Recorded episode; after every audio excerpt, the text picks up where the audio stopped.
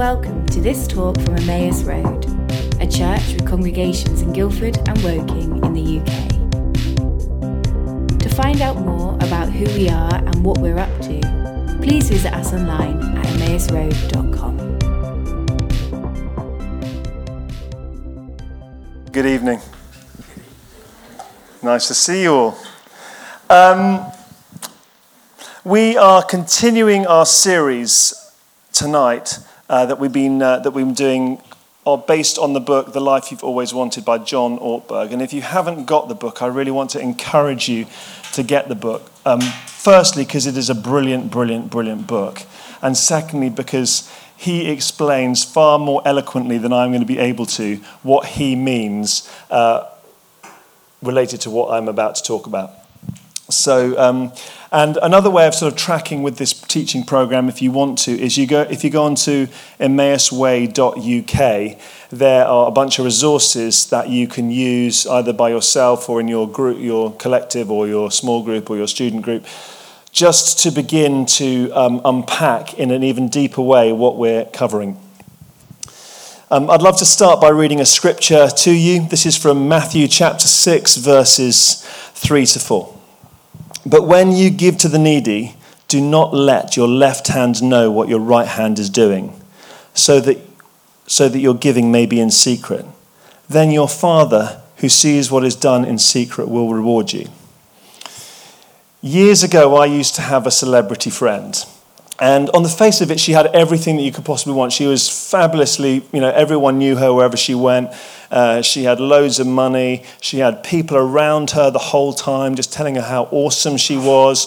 Um, and the, what was so interesting, the better that I, I got to know her, was that for all the things that she had, she still wrestled with the same thing that many of us do which is that she felt deeply insecure and she spent most of her time looking for approval in other people.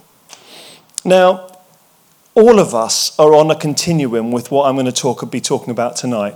Uh, it may be that some of us are at like a level one, so it's hardly an issue. And then for others of us, we're going to be like on level 11 out of 10, where this is something that we're really wrestling with and struggling with. And there's no shame in any of it. The shame is if that we recognize where we are and we do nothing about it. So we're going to be looking at this secret longing that most of us have tonight. And you'll know that you have this longing if you've ever been hurt by some, something that someone has said about you, or by people expressing a less than glowing opinion of you. Or if you have found yourself comparing yourself to somebody else. Or if you have that nagging sense in yourself that you're not quite good enough, not quite special enough. Or maybe when someone else succeeds, you find yourself being a little bit envious of them. Or if you find yourself, or if you've, ever found yourself worrying that someone might be thinking ill of you, welcome to the human race. And you are somewhere on that continuum between 1 and 10. And this is what John Ortberg in the book calls uh, an addiction approval, approval addiction. And like many addictions, we will go to extraordinary lengths to try and have that need in us met. Uh, this need for approval goes right back to the beginning of the time. We see it in the Bible the first time that Cain feels outgiven by Abel, and so he kills him. And the primary symptom of this need for approval comes from a tendency to confuse our performance in some aspect of life with our, uh, with our worth as a person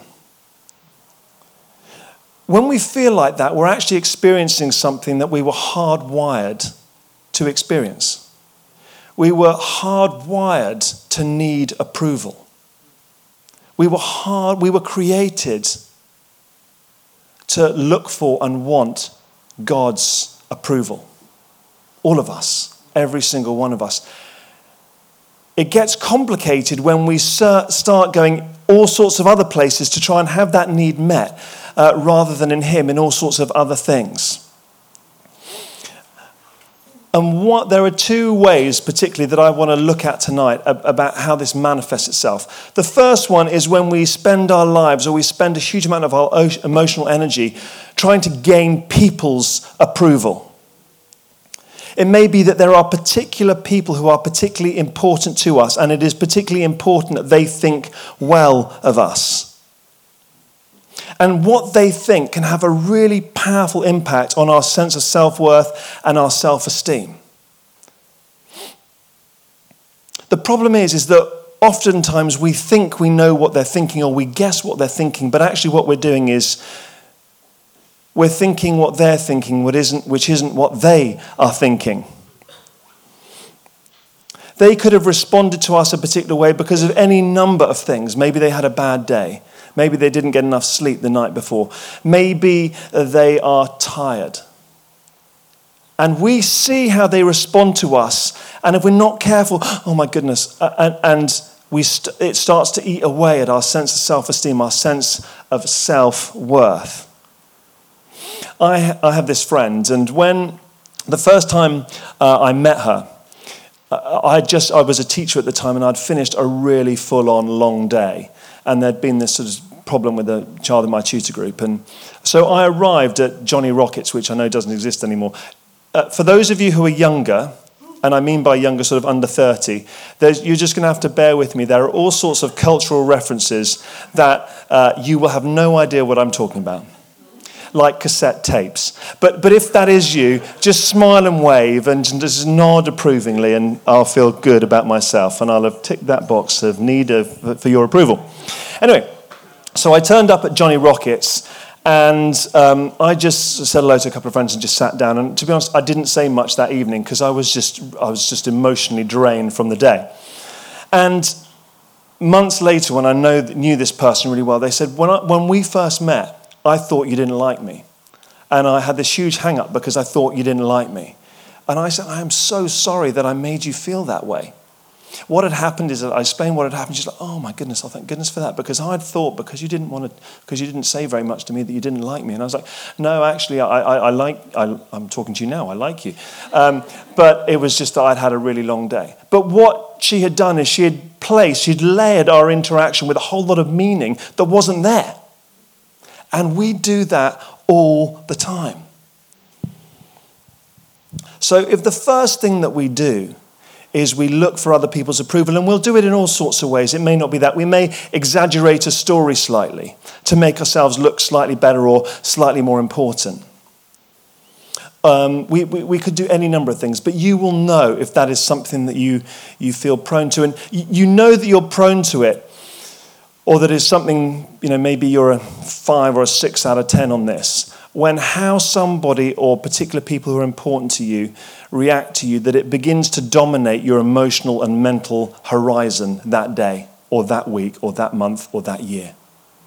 Now, don't get me wrong, I'm not talking about a right kind of approval, which is when I see Ben and Jess and I haven't seen them for a while I'm really pleased to see them, I say, hey, how you doing? Or Ben's just led worship, I say, oh, phenomenal worship. That is different. That is me as a friend affirming a friend. But what I'm talking about is when Ben goes home and I haven't said something to him and it starts to eat, eat him away because he thinks I don't like him because I haven't said anything to him.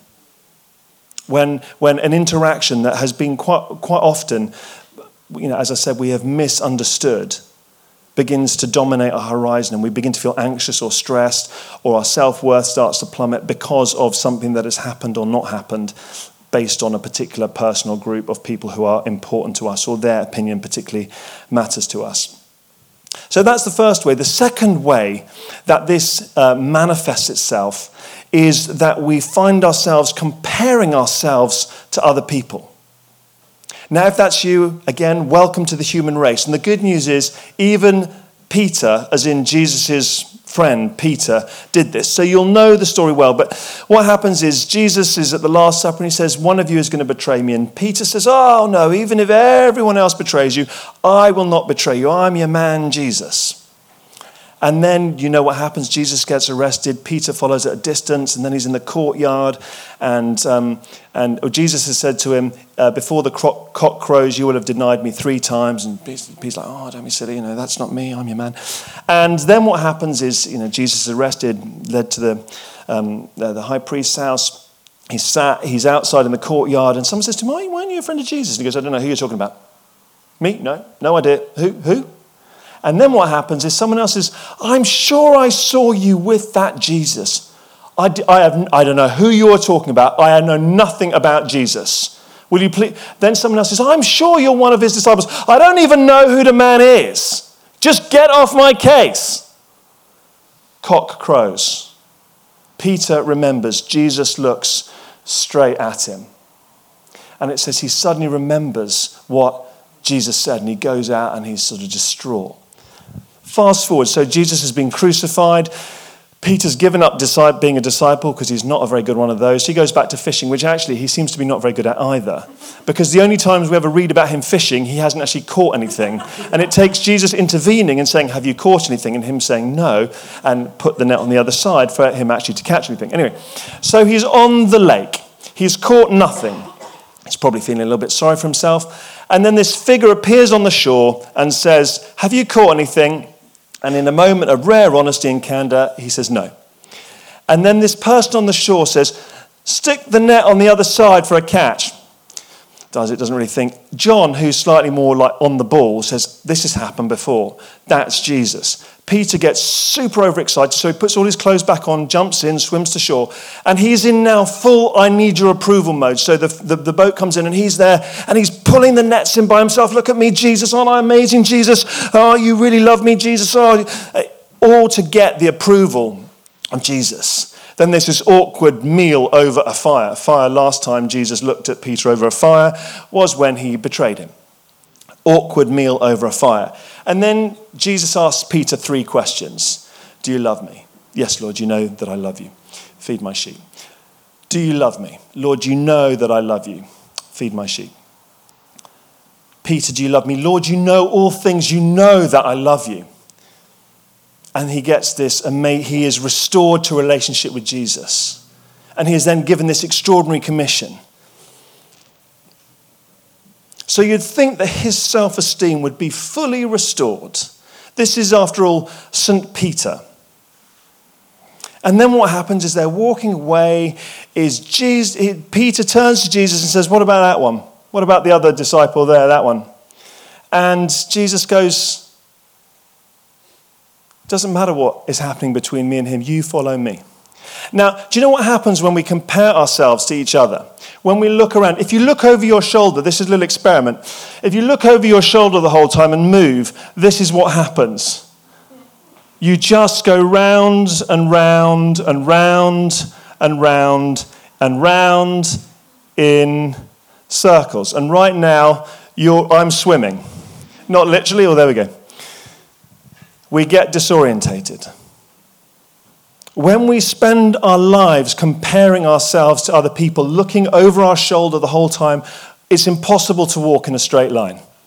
And we get disorientated and we get dizzy.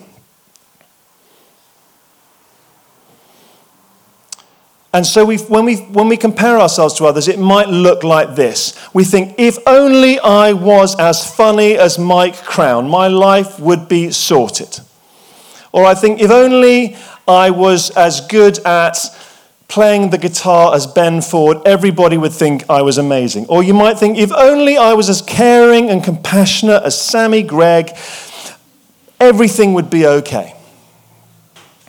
Or you think, if only I was as well organized as Holly Dobson. Congratulations, by the way.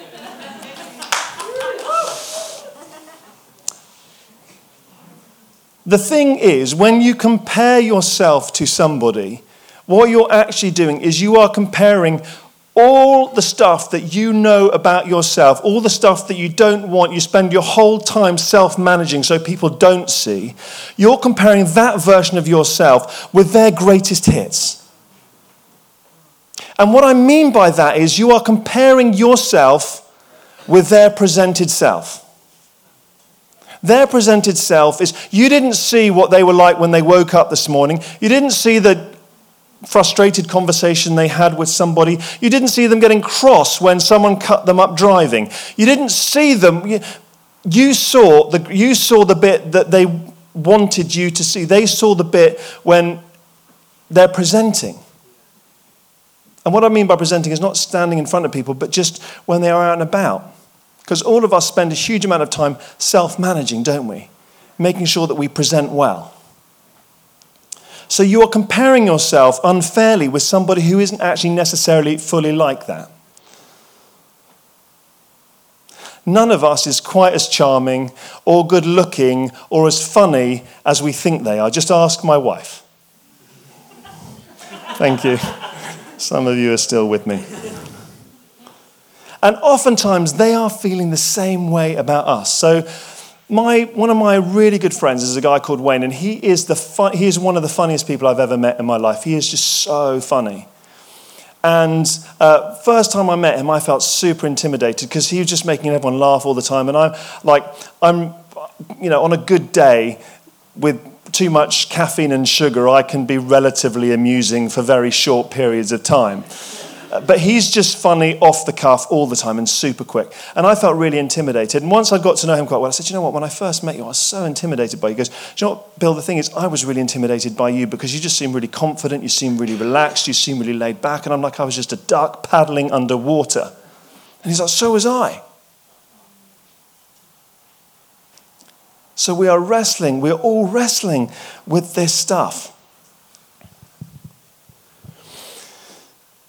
The problem with living in this place is that huge parts of our, our day or our week or our life can be impacted by it, and it can be paralyzing.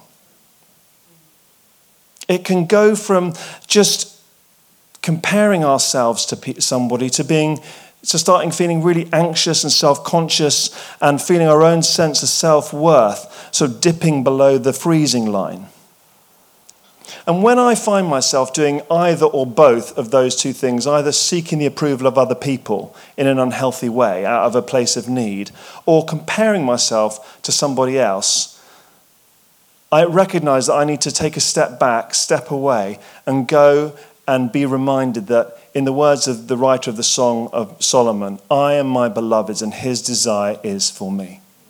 That I am known and loved by God that he rejoices over me with singing, that he says I'm fearfully and wonderfully made, that he says he's loved me with an everlasting love. And I need to go and re- uh, remind myself of those promises, those scriptures, and begin to let them take hold of me again.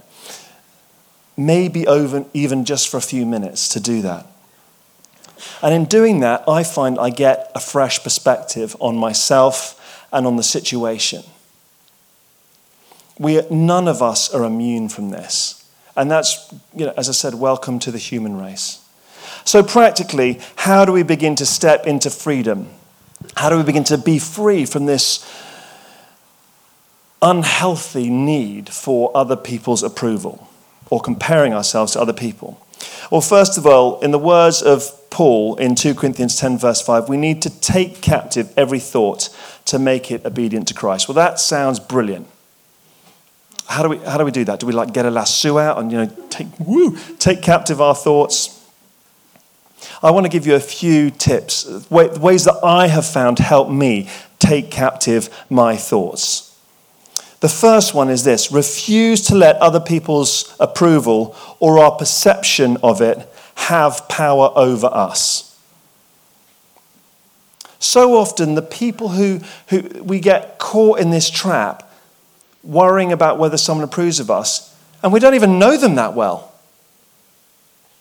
I was meeting with someone recently, and they were just talking me through how they'd wrestle with this. And I, I as I listened to it, I was like, well, asked a few questions. I was like, I eventually said, "Why are you letting this person have this much of a hold over you?" And they probably don't even know. So the first thing is like, use that prefrontal cortex that God put in your brain that is the rational part that is the you know the part that steps out of the emotional moment and just begin to think why are you letting I refuse to let somebody have that kind of a hold over you. You can do this by recognizing what is happening. I have conversations with myself all the time not out loud because that would be weird but I have conversations with myself all the time and I've got a friend who's a coach who taught me this thing, which I found extraordinarily helpful. When I am beginning to feel like that, and I do feel like that sometimes, what I do is I call it stepping into the circle. So in my imagination, I step into a circle and I observe myself, and I do this thing called stop. And what stop is literally stop, recognize what is going on, then think. Think, what is happening, Bill, in this moment? In this moment, I am beginning to feel anxious because I think that they don't like me. Why do you think that they don't like you? I'm thinking that they don't like me because they don't seem to be smiling when I'm talking. Bill, why may they not be smiling other than that maybe they don't like you? They may not be smiling because they're concentrating on what I'm saying. They may not be smiling because they're tired. They may not be smiling yet because they're not sure if I'm going to say something else yet. Observe how is that making me feel? I'm beginning to feel anxious. I'm beginning to go into emotional overdrive to try and compensate for this lack that I think is happening.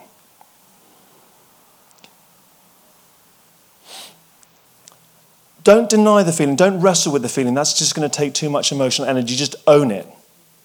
Recognize this is what I'm doing. But then you have the power to turn in the other direction, recognizing all this, and then proceed. Move on. Right. I'm recognizing this is what's going on. I'm going to do my best to carry on, to proceed. I'm not going to let this paralyze me now or for the rest of the day or for the ne- until the next time I see this person to go through this whole rigmarole emotionally and mentally again. The next thing that I do is I think, Am I tired? Am I hungry? Am I both? Because all these things have an impact on our neurobiology. When we are tired, or when we are hungry, if we are stressed, our body produces a hormone called cortisol which makes us feel more stressed. So I did this intermittent fasting thing. I think I remember last time I was here, I told you about sixpackabs.com and how I was going to try intermittent fasting. I stopped intermittent fasting because what I found was, although I was losing weight, I was getting really, I was starting to feel anxious. And when I began to investigate why, it was because I wasn't eating enough. And because I wasn't eating enough, my body was producing loads of cortisol. Same things happens, happens if we don't sleep enough if you, uh, if you want to read a really interesting book about this, read a book called Why We Sleep. Don't let the first three pages terrify you, but do uh, let it uh, inform a change in your sleeping habits.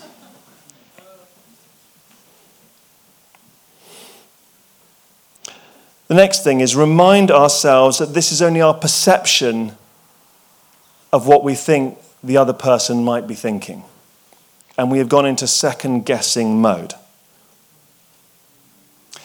Next thing, ask ourselves what the actual basis of our thinking is. Have they actually said something that would make us think that they don't like us or they do not approve of us in that moment? Or is it just our imagination, which is incredibly powerful? Just the sort of person I am, I see meaning in everything. You know, I, you know, when I was, I'm slightly, I know myself slightly better now, but when I was relatively younger, I would, I'd read things over and over and over again and layer it. Maybe like they put that, but the, the, the comma was there, and, and I would kind of go into emotional overdrive trying to mm, understand. Have they actually? Have they said, "I don't like you"? Have they said, "I think you're an idiot"? Or do we just think we're an idiot and so we're putting that on them? Next thing. Is it based on something they've said? And think, what did they actually say? So, one of the tricks that we play with ourselves is we go over, we repeat and repeat and repeat in our brain that thing that that person said, or the thing that that person did, or both. And, and what we do when we do that is we feed the monster.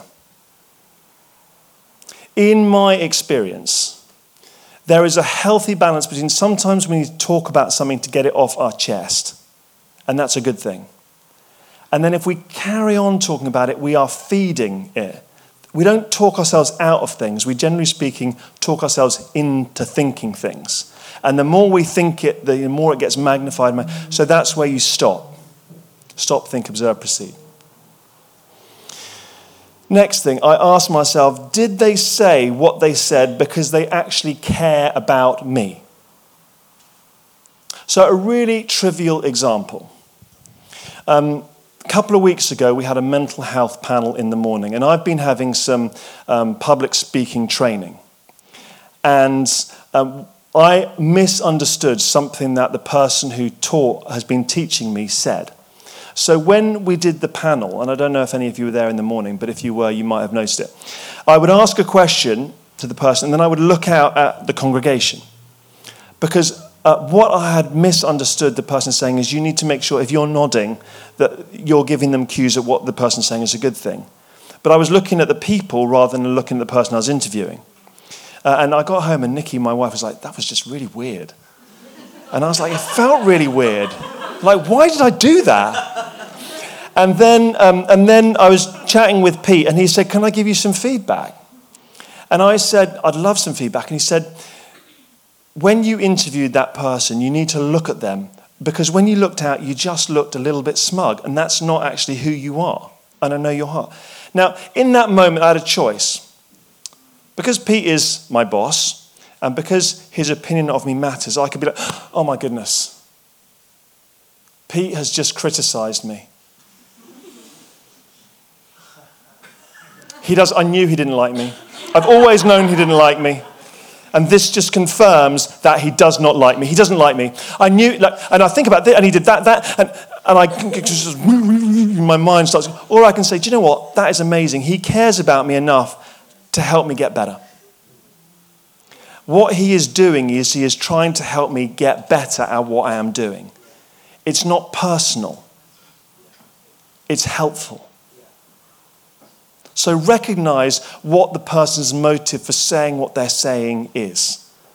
Oftentimes, when we think about it, it's actually a really positive thing rather than a negative thing.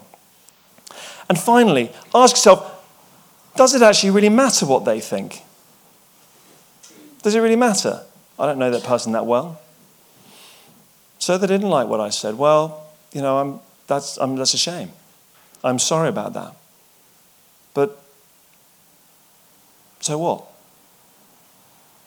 And I know that sounds callous and hard, but actually, we have to work out whether who this person is, whether actually it matters what they think. And uh, of course, we, want to, we don't want to be arrogant, but let's not let it chip away at our self worth. The people who know you and love you are for you, and what they say will always come out of that. Taking our thoughts captive also means accepting a compliment when you are given one. Now, now I'm English, I, and I went to boarding school, so I'm very repressed. And Freud would have a field day. But, um, well, uh, uh and uh, they're just laughing because they know it's true. Um, and so what that means is, is that when someone offers me a compliment, I'm I go into like self-deferential mode. And actually, all that is is pride. Because I don't want someone to think that I, have got a big head. So, oh, no, no, no, no. And I turn, oh, no, no, you're, you're even more amazing. Just say thank you. I mean, let's be honest most people are not saying nice things to people most of the time. So let's take it when someone says something nice to us, about us. Bank it. One of the things I teach in the School of um, prayer and prophetic is the difference between filing and flushing. If so, so, someone says something is just off, recognize that's just off and flush it. If someone says something nice to you, a compliment, and compliments you, file it. Remember it. I keep every, every encouraging email I've ever got, I keep. Every encouraging note that I've ever been given, I keep. Because I know there are going to be days when actually pulling one out and reading them is going to just make a little bit of difference. It's going to tip me over the edge into the positive zone again. Really quickly, in parentheses, an Easter egg, especially for you, I'm going to give you a couple of tips that my friend Roger, who I spoke to this week, Roger Bretherton, uh, gave me about how to give good feedback, how to compliment somebody well. A good place to start is you're brilliant. That's kind of like smashing them over the head with encouragement. It's like as broad as it is wide as it is deep. And if you can think of nothing else, that's a great place to start. But what he taught me that I found so helpful is name it, say why it's important, and say what they can do about it. So, for example, Mike, you are an amazing student pastor. That's the name it. What I've noticed is since you've joined the team, you have brought real value to the team. You are a real encourager. And what I've also noticed is a lot more students, uh, you know, you take them out for lunch, and it's been amazing to see how you have grown the student work. That's the second part. The third part is I think that if you keep doing this and you build a really strong team, you are going to have an amazing student ministry on your hands. One, two, three, boom. Actually, I mean all of that. That's not very difficult. But it's just thinking about what encouragement looks like, how to give feedback. Conversely, if you are with a friend and they have just made a bit of a mess of something, oh my goodness, you made such a mess of that. Oh, I'm so glad that was you, not me. Like, do not do that. Hey, did you notice? I, I, couldn't help but notice, but, that, but when you said that, you kind of crashed through all sorts of people's personal space barriers. I'm just wondering if maybe next time you talk, you think a little bit about what you actually want to say before you say it. Because actually, you've got a lot of really good things to say, and I felt like that wasn't your best self. That's good feedback, isn't it? Next thing, resign from impression management. You are not a brand, you are a member of the human race. Now, I like social media as much as the rest of you, probably. And if you follow me on social media, you will know that I really post photographs of three things my family, my walks, and now our dog. it's pretty boring. But my sense of self worth is not derived by how many people like me, or even if particular people I know who follow me don't like it. By not liking something, they are not disliking it, they just haven't liked it. They're like, oh, another picture of a you know, field. Great. Seen lots of those, Bill. Love them. Don't feel the need to press that like button. But we can all spend quite a lot of time. Would you remember I talked about our presented self and emotional energy investing in social media platforms and then allowing that, giving that the power to shape how we feel about ourselves. If that is you, and I recognize we're all on a continuum, can I make a suggestion for you? Stop using social media for a period of time. If you do that, you will find you'll suddenly be a lot less stressed about whether anyone's liked your picture or not because you haven't posted anything for them to like or not like.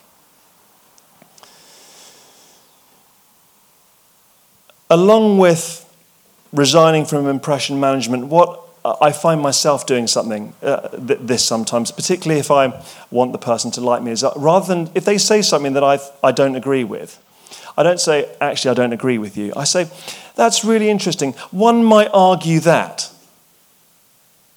Or I say, that's so interesting. I've heard other people say this. And of course, it's about being polite and not saying you're an idiot. I disagree with you. But actually, what we're doing is we are buffering our comments to protect ourselves. We all know what's going on. We're all playing the same game. So, can we agree to stop playing that? Just say, think you're great. I just don't agree. Um, but I think you're an amazing person. Just be honest. Another really classic one. Sorry I'm late. In my case, I got stuck behind a tractor. And, but you, you, which make you know because I wanted you to like me, so I wasn't late because I was just running you know, disorganized. I was late because I got stuck behind a tractor. If you were late, just say sorry, I'm late. Or, or, or if you're early and you're worried about people thinking you're some sort of keen person, don't comment on it at all. when you hand in an essay, if you're a student, don't say to your friends, oh, I'm up all, late, all, night, all night working on this, it's probably rubbish. Just hand in the essay. Or if it's brilliant, don't say, oh, that's amazing. I didn't really spend any time on that at all. Just enjoy the grade. Resign from impression management. Finally, practice secrecy. And what I mean by that is oftentimes we can end up doing things for the response that it elicits from other people. I'm not talking about giving someone you really care about a lovely present. It's my birthday on Wednesday, just saying. It's my birthday on Wednesday. I'm just saying. So, so there's, there's lovely, something lovely about giving someone a gift and then and them enjoying it. But if you think that you are that, that you are maybe slightly further up the continuum than you'd like, the best way to deal with your need for other people's approval is to do things that, that other people don't know about. So they, you, you, can't hit, you know, you can't have that fix met by somebody else's approval. So, what I mean by that is, for example, oftentimes people in church, including myself, say, Oh, I was just praying for you the other day. Oh, thanks. Oh, you're welcome. I'm obviously very spiritual. You don't tell them, just pray for them. There's a reason why Jesus said, When you pray, do it in secret so no one knows. God knows. He thinks it's awesome you prayed for someone. The other person doesn't necessarily need to know, particularly if you are telling them just so that they will meet that, scratch that itch that we have. Or when you book into the prayer room in the prayer week that's coming up, don't write your name, just write an initial. And if you're booking more than one hour, use a different initial, just to really mess with the system. Then no one's going to look at the thing and think, oh my goodness, they're so split. They've been there six hours. Just a thought, just putting it out there. One of my friends got a bonus give generously and give secretly. So, uh, an example of this is that one of my friends works in, um, in the city and got um, he told me his bonus, and I, I just laughed out loud because it was more money than I make in well, quite a lot of years, actually. And, um, and I said, What did you do with it? And because he's a really good friend, and I'm not going to think any more or less of him based on what he said. He said he had actually decided that he was going to give his bonus away. But what, what he did was he, he, he, he was at church the following week and he just looked at the, at the particularly for families who he you know, he, he thought might be struggling. And then what he did is he stuffed 50 quid notes, like lots of them, into different envelopes, wrote the family's name, or, or asked someone discreetly what that family's name was. They didn't know why. And he then, he then, in the evening when the church office was shut, he posted a big manila envelope full of smaller envelopes filled with 200, 300, 400 pounds with different people's names on it through the door, and they all got an anonymous gift. 200 people in the church. No one to this day knows who did that, but they're all grateful. And it meant that he could do, do something nice for people without getting the credit for it. I'm now going to break my own rule to tell you a story about myself, but, um, but it's only to make the point. So I was in this, um, I was early for, which is unusual in itself, I was early for a meeting uh, I was having in, with someone in Covent Garden a year or so ago. And so I went to Wagamama's. And there was this guy who walked in, and he walked in with a big cloud. You know, like people, they walk in and they're in a bad mood. And it's not, you know, there's not just a grey cloud hanging over them, there's thunder and lightning and rain and hail. And you know, he was just in a bad mood with everybody. And he was rude to the person in the queue. He was rude to the person who took him to his table. He was rude to the person who was you know, looking after you know, taking his order. And I just thought, this guy just needs something nice to happen to him today. So what I did at the end of the, and he was just, you know, like, like, he was just being extraordinarily not nice to be around. In my observation from sitting the table away from him. So when, when I paid, I said to the waitress, um, Can I pay for his meal as well? And the waitress said, What? His meal? And I said, Yeah, his meal. And they said, and she said, Why on earth would you do that? And I said, Because he just looks like he needs something nice to happen to him today. And I said, But you are not to tell him who paid. And then what happened was I paid and I watched her go up and say, Someone has paid for your meal. And it was worth it for that. It's difficult to be in a bad mood when someone's paid for your meal. He has no idea to this day who paid for his meal, uh, but I hope other people have paid for his meal subsequently as well do things in secret. Maybe it's not that. Maybe you leave a chocolate on the desk of someone you work or your work colleagues. Get there before they do. Leave a chocolate on everyone's desk. Maybe every now and again you write a note and you just leave it in there on their desk on the pigeonhole saying, This is something I really appreciate you about you. In that case, it might be good to sign your name, not so that they know who to thank, but so they're not freaked out that there's some person in the office spending a lot of time looking at them and thinking what they respect about that person. But you get the idea. Do gestures secretly. Serve secretly. Set yourself a mission to see, like if you live in a student house, see, tidy the kitchen without anyone knowing. Like I lived in a student house and it was like a biohazard. I mean, it wasn't like a biohazard, it actually was a biohazard. Uh, uh, how any of us are still alive now, I don't know. But, but um, tidy up the kitchen when no one else is there. Don't say, oh, that's amazing. Anyone notice I tidy the kitchen? Just quietly do that. Or the bathroom, which is even probably worse. Well, at least in the boys' men's student residence, it was a lot worse actually in the, well, close call. Um, or if you live in a house with, it, like, one of the things I try to do every now and again is, is I, I empty the dishwasher. And I empty the dishwasher because I know my, my wife's love language is acts of service. And, and I do it, and I don't say, you know, so I emptied the dishwasher for you today. I just get on with the day. Don't, don't make a fuss about it, just do it. You find the more that you do this, the more it, you find that you begin to be free of this need to gain other people's approval or compare yourself to other people. Now, we're going to do a little bit of homework. It's not difficult homework, but we're going to do homework because the life we always wanted is a life where we begin to or continue on that journey of freedom where we aren't all caught up in this stuff. So you have permission. In fact, I want you all, please, to get your mobile phones out. And what you are going to do is you are going to set yourself a task this week. Think about something that I have said in terms of taking your thought captive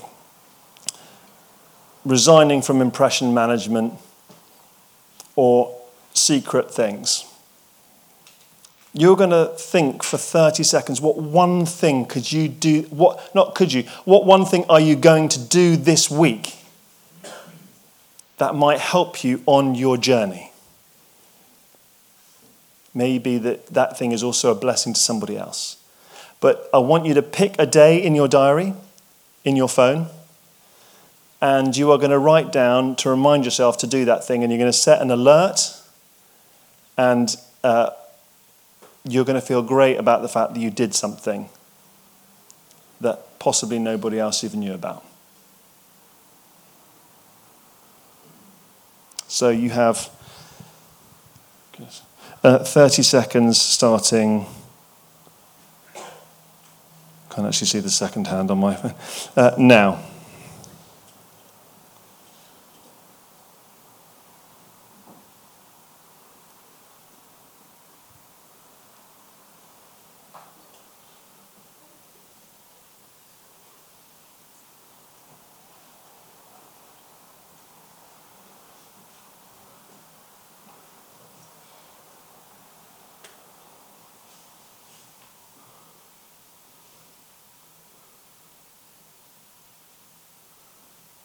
Okay, good. Sometimes we'll have a chance to pray for you if you want, but sometimes ministry is just doing something because it ministers to us when we do it. No one is going to ask you probably next week whether you did this, but I want to encourage you to do it, whatever it is you've decided to do. And if you find it works for you, do it again and again. Let me pray, and then I'm going to hand back to Holly to work out how we bring this into land. Father, thank you that you love us. And in amongst the craziness of life and stuff that's going on, you want to tell us that you approve of us, that you love us. And Father, in those moments when we feel that insecurity beginning to rise and we find ourselves needing a fix of other people's approval, or where we find ourselves beginning to compare ourselves to other people, help us to stop. Help us to take ourselves away to be with you, to be reminded who we are and whose we are and in doing so, stepping into greater freedom. In Jesus' name, Amen.